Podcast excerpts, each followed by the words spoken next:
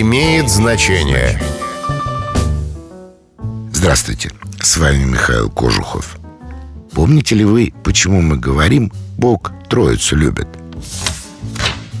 Мы говорим так о чем-нибудь, как правило, о действии, которое является третьим по счету, третий раз, третья попытка.